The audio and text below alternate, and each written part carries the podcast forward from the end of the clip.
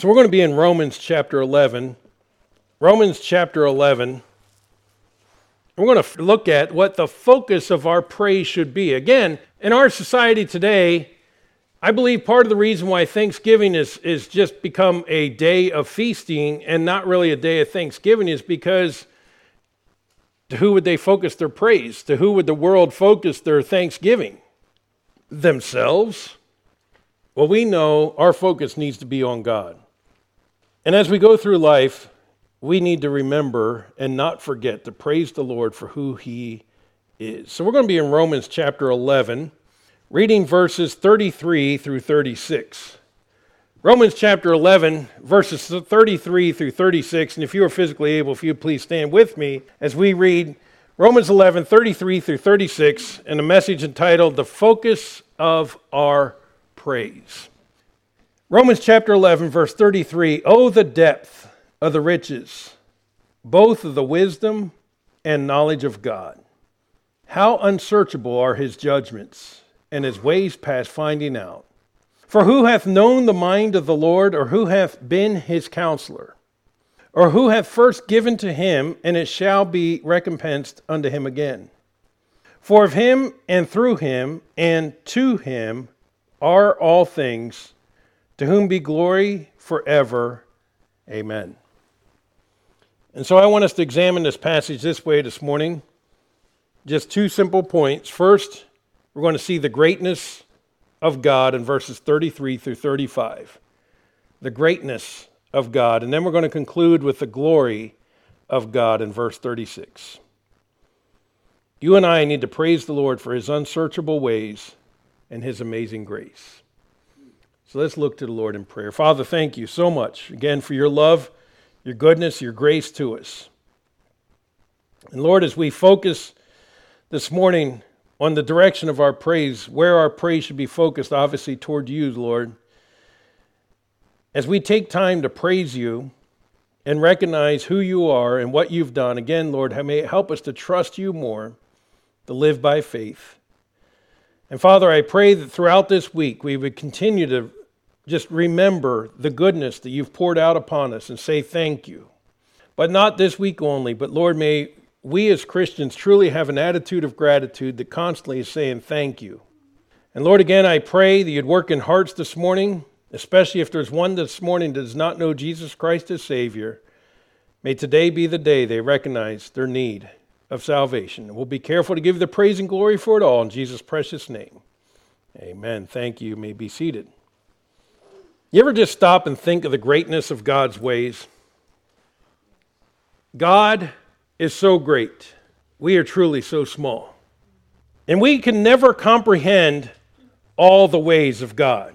So as Paul is writing, Oh, the depth of the riches, both of the wisdom and knowledge of God. How unsearchable are his judgments and his ways past finding out. Now, some of you have been here when I explained about Hebrew poetry and how it, it, it uses parallelism. And this verse, Paul seems to use that Hebrew poetical style in the writing as he's talking about the riches and, and the wisdom and knowledge of God and the judgments of God and his ways that are past finding out. He's just trying to come up and, and explain to us how big our God is and how great our God really is. Because God's ways are so far above our ways, are they not? You know, it is interesting to me, as we just had our memory verse in Sunday school, that God gave us dominion over this earth, and he told us to subdue this earth. And as man has followed that command, and we do true science, the more we discover about the intricacies of what God has truly designed. It is absolutely amazing, is it not? When you look at the under a microscope and all the microscopic things going on inside of even like a tiny drop of water and all the, you know, and then you get down even further and it just, all the amazing things that God has created to the vastness of space that we still can't explore all of it. And yet the Creator just spoke it all into existence. What wonderful ways of our God, what wonderful power of our God. And it makes me question, why do I have such a hard time trusting God in all details of life? It really seems foolish to lack faith when we know that God has such power, such greatness, such wisdom, such knowledge? Why then do I struggle in trusting Him in the simplicity of my life? You know, we think our lives are so complex, but you compare it to what God has created, they're pretty simple. And yet He cares about every detail of your life. You see, we need to focus on the greatness of God's ways. Isaiah fifty-five, eight and nine, "For my thoughts are not your thoughts, neither are my ways, your ways my ways, saith the Lord. For as the heavens are higher than the earth, so are my ways higher than your ways, and my thoughts than your thoughts." You know, take a young child. They don't reason quite the same way an adult does. Well, let me rephrase that. True, mature adults, okay? Because some adults still don't reason like they should. They still reason like children, right? Okay, a child doesn't understand that, hey, when I am given money, maybe I should put some of this in savings and save it for the future. No, when a child's given money, what are you supposed to do with it? Spend it. Unfortunately, many adults still live that way, right? But the point being is that as you mature, you're supposed to think differently than what you did before. So it is with us, if you will, in comparison to the wisdom and knowledge of God. We really know nothing. We're like children compared to God. Or here's another illustration. Okay, if I were to look at an airplane, so I'll use the C one thirty since I was with the one thirty squadron. I can tell you certain parts in the airplane, and I, I can maybe give you the basic physics of how it flies. And I also know, because I was told by one of the Marines, he says, "Doc, here's my safety brief first time I flew in the C one thirty. See those packs right there? If we start running toward them, you might want to grab yourself one and follow us." Cool. That's all I knew, was grab a parachute, figure out how to throw it on before I jump out the door. And that was it. So, and I did count how many parachutes there were and how many Marines were in the plane, and I wanted to sit awfully close to those parachutes. I'll tell you that right now. But I could tell you very little about the aircraft. You know, some of you in this room used to be aircraft mechanics. You could tell a whole lot more about that aircraft than I could. But I'll tell you who could probably tell you more detail is the guy who designed the thing, right? He could tell you a lot of detail about that aircraft. So, again, God designed me. God designed this world in which I live. God has set out my course of my life for me. He knows all those details. I don't.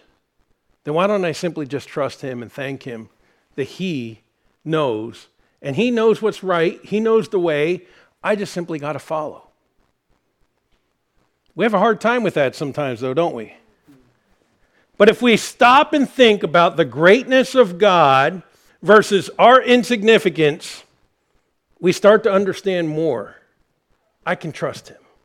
I can trust Him. This is part of the reason why it's so important we stop and learn to be thankful people. Oh, the depth of the riches, both of the wisdom and knowledge of God. The depth, unsearchable. It cannot be searched out. You know, there are still depths in our ocean that we still can't search. I guess we're getting better at it, and man has gone deeper and deeper, but the pressure in the depths of the ocean would still crush most. If we had a manned vessel, it still would crush them. And, and, but the idea being is there's even parts of our earth that we still can't explore, let alone all the vastness of what God has created. So as we think about the greatness of God's ways, we can never comprehend the ways of God. We see God is rich in wisdom. Oh, the depths of the, of, uh, uh, of the riches of both the wisdom and knowledge of God. Not only is God rich in wisdom, but He's also rich in mercy. Ephesians two four, "But God, who is rich in mercy, for His great love wherewith He loved us." Aren't you glad of that? If you thank God for His great mercy, His rich mercy. He's rich in grace. Ephesians one seven, "In whom we have redemption through His blood, the forgiveness of sins, according to the riches of His grace." It's the grace of God that provided a way of salvation. It's the grace of God that redeemed me. Have I stopped and thanked God for his grace? Here's a good one. God is rich in patience. Romans two four. Or despisest thou the riches of his goodness and forbearance and long-suffering, not knowing that the goodness of God leadeth thee to repentance? I've asked this question before, and you don't have to raise your hands, but how many of you were saved the first time you heard the gospel? Most of you did, did not. Were not saved the very first time you heard the gospel. Aren't you glad God is long-suffering and patient and gave you more than one opportunity? Or how many times have you failed God in the same thing, and you've had to go back to God and say, God, forgive me. I have failed again. I have sinned again. And the same thing. Aren't you glad that he's long-suffering and still forgiving and hasn't said, you know what? Remember that seventy times seven? This is four hundred eighty-nine. One more and you're done. God is rich in glory. Romans nine twenty-three. And that he might make known the riches of his glory on the vessels of mercy, which he had afore prepared unto glory. Philippians four nineteen. But my God shall supply all your need according to his riches and glory by Christ Jesus. My God shall supply all your need according to his riches and glory by Christ Jesus. Goes back to what I said at the beginning of the service, talking about contentment. Choosing to say, God, I'm satisfied with what you've given. I'm satisfied with what you've provided. We live in such a self-serving, materialistic society that I think many don't even understand what that means. Whether I have great riches or I have poverty, I can still say thank you, Lord. Whether I have, no matter what state I'm in, as Paul said, I can still learn to be content and say thank you, God, for what you've given me. Wisdom is the proper application of knowledge. So it says, oh, the depths of both the wisdom and knowledge of God. Knowledge is learning facts. Well, God knows all. So there's no facts hidden by, from God. Wisdom is the proper application of that knowledge. God is perfect. He knows perfectly how to apply that knowledge. I wish we knew how to apply the knowledge that we have sometimes. But I'm glad God said, if any of you lack wisdom, let him ask of God that giveth all men liberally and upbraideth not. But the fear of the Lord is the beginning of wisdom. Proverbs nine ten, the fear of the Lord is beginning of wisdom, and the knowledge of the holy is understanding. You want to have proper wisdom? Have a proper respect and understanding of who God is. A proper awe of the greatness of God. And this is partly how this ties in with Thanksgiving, is the understanding the greatness of God's ways. Understanding his greatness helps us then to understand my um. fear, my proper awe of God that helps me have what? Wisdom. How do I apply the facts that I've learned? How do I have discernment in life? Fear God. Trust God. We make things so complicated, but trust God. That's the beginning of wisdom. You want true wisdom, trust God. Ask God. I was doing some work on my vehicles the other day. The battery on my van had been dead for a few days and I hadn't gotten around to it. And then I went out and I had a flat tire on the car.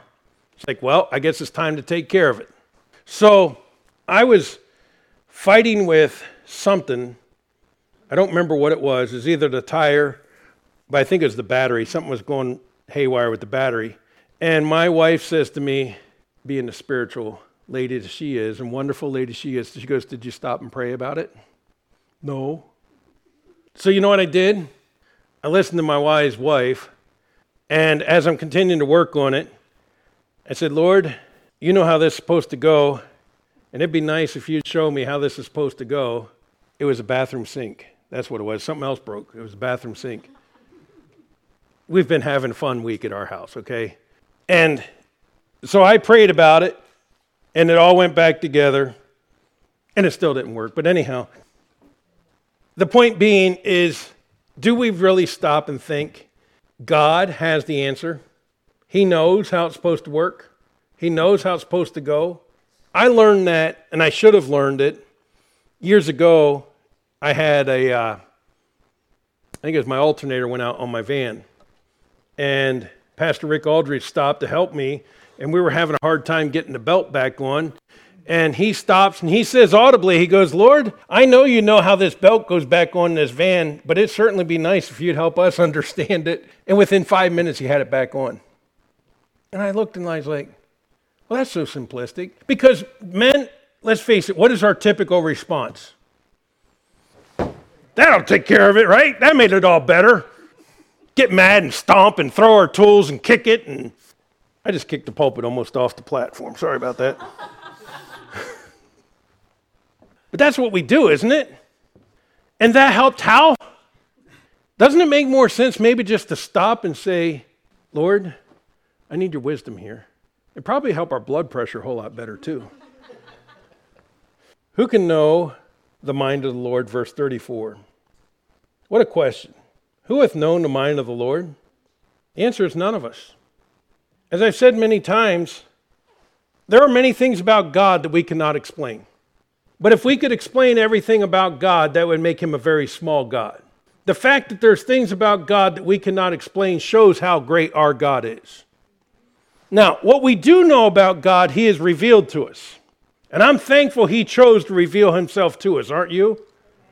Folks, it's important we're in the Word every day. It's important you're here for every church service to hear the Word preached. And not for my sake, but for your sake. And I don't understand when people don't want to be faithful to hearing the Word, because that's where we hear God's revelation of himself to us. But as I said, there are things about God that I cannot explain. We just sung a song that talked about glory, glory to the Father, glory, glory to the Son, glory, glory to the Spirit, glory to the great three in one. Explain that to me. You can't. We, we know God's a Trinity. We know he's three distinct persons, one God, but we can't explain that, can we? Every explanation we try to give of it falls short. Here's another one. How is it God can be one hundred percent complete sovereign? He's in control of absolutely everything, yet he has given man a free will to choose to do as he will. And yet both work in parallel. How is that even possible? Explain that to me. No matter what you choose, God's will is still going to be accomplished, but you can choose to do whatever you want. That blows my mind. But both are truths. That really shows how big our God is. Explain everywhere present simultaneously, called omnipresence. How can God be here and in Asia and Africa and Europe and South America and all the other planets and all across the universe and everywhere simultaneously? How is that possible? I don't know. But I'll tell you the one that really should blow our mind. How is it God could love his creation so much that before he ever made man, knowing that man would sin against him, knowing that man would break his heart, he loved his creation so much that he had already determined that his son was going to become a man and die on the cross of Calvary to pay for man's sin? How can that be? Who hath known the mind of God? Not I. Or who hath been his counselor? Oh, we've all tried this one. Well, God, let me help you out. You don't seem to understand. Let me tell you how this should actually work. You ever think of how foolish that really looks? Or really is in reality? No one has been God's counselor. So, why do we act like we need to correct or inform God? Now, some may ask then, well, wait a minute. So if God already has all knowledge, and he already knows, and nobody can be his counselor, then why bother praying?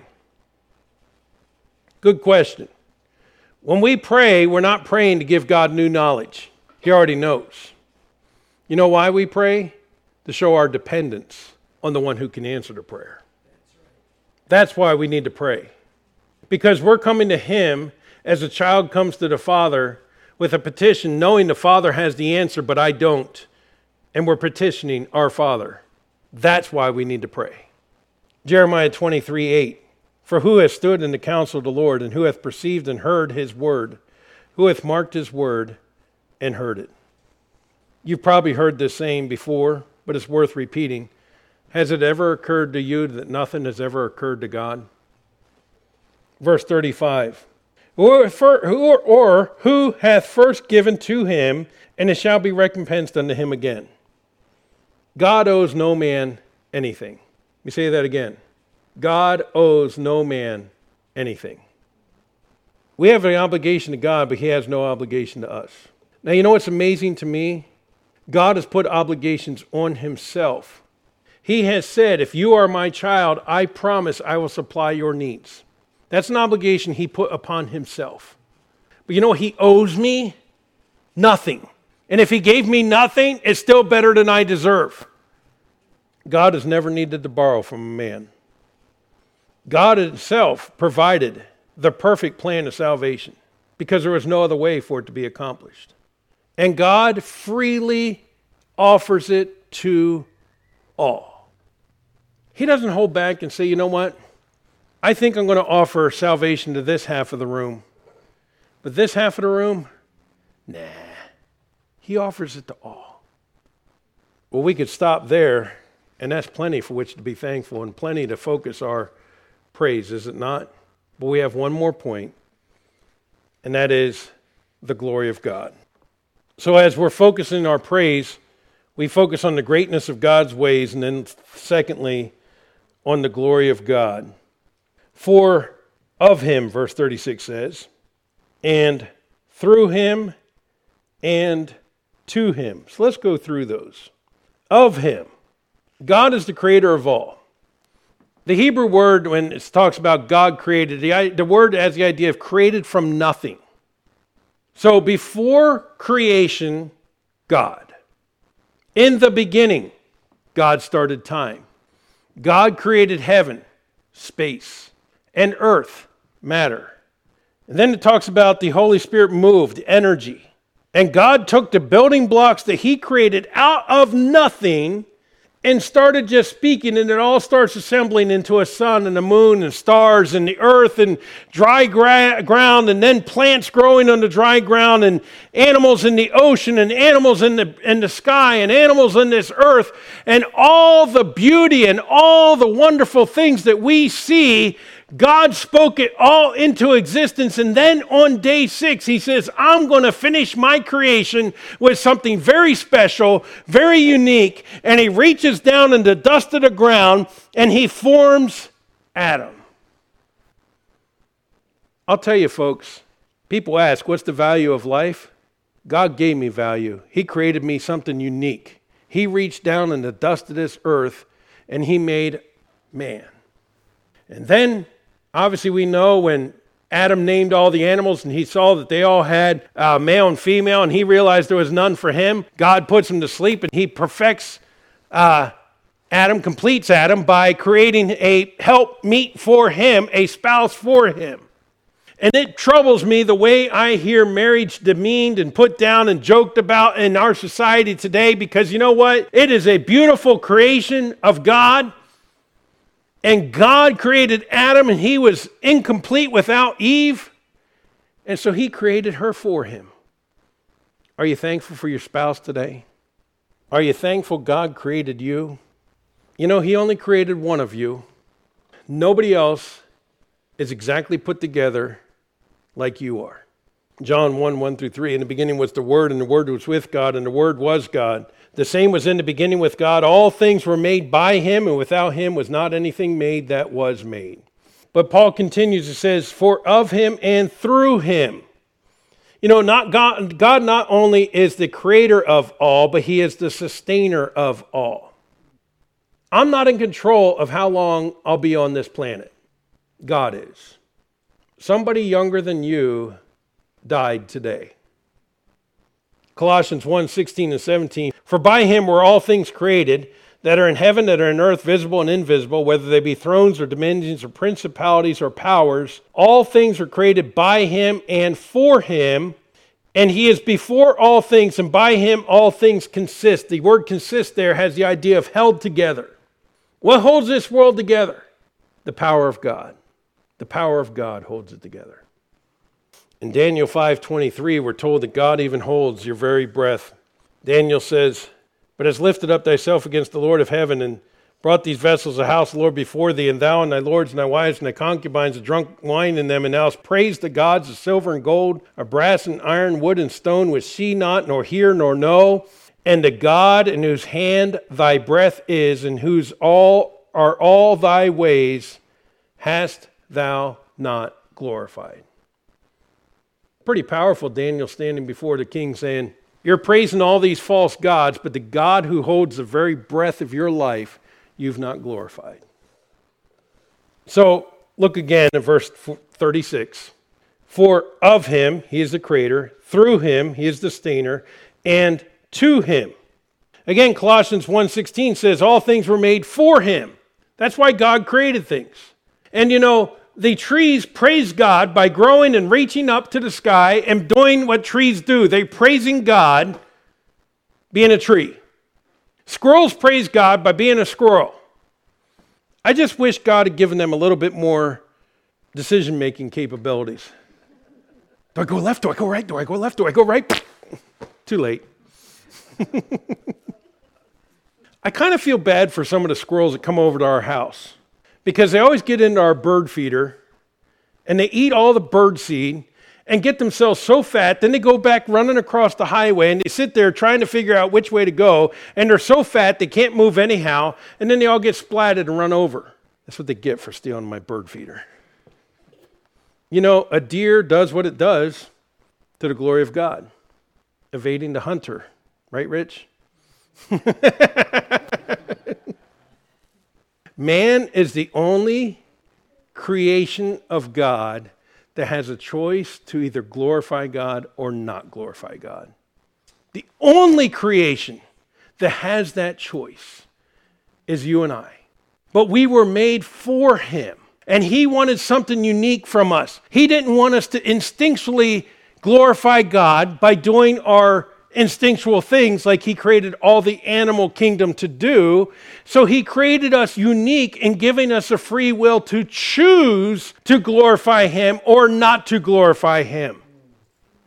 What a responsibility, a privilege that is given to mankind, and how dare we not take what God has given us and glorify him with our whole heart, soul, and mind and body. Because it belongs to him. I didn't create this body, God did. I didn't create this mind, God did. I didn't make me the me that I am with the personality I have, God did. And so he deserves the glory for it all. I didn't give myself the ability to work, God did. And so he deserves the glory for it. Anything in life, God deserves the glory, not me. Because everything is about him. It's for him. That's why he created us, for him. Now, I have met those that say, well, that's a pretty selfish God you serve. Is it? Because remember, as I said earlier, this creation that God created, mankind, chose to rebel against him, yet he loved us enough that he sent his only son to die for us. He's the ultimate example of love. He is love. And so, to say, I created you for me, is not selfish. It's part of God's plan. But we need to give God the glory now, because God's plan will be accomplished, right? We already talked about the sovereignty of God. Every knee will bow, Philippians two, ten and eleven. At the name of Jesus, every knee should bow of things in heaven, things in earth, things under the earth, and that every tongue should confess that Jesus Christ is Lord to the glory of God. Of the Father. Every tongue is going to confess. Every knee shall bow before Jesus Christ. And it's better to bow the knee now in submission to him, acknowledging our sinfulness, coming to him for salvation, and then continuing to bow the knee, Christian, and trusting him throughout life, than to stand in defiance against God. But those that do will still bow the knee someday before the righteous judge, Jesus Christ. But it will be too late. They will be cast in the lake of fire for all eternity. God deserves the glory. And so, let's remember, God's ways are far above our ways. And God deserves the glory for all he has done. So let us praise God for his ways. Let us praise God for his amazing grace. And let's focus our praise on him. Let us bow forward to prayer.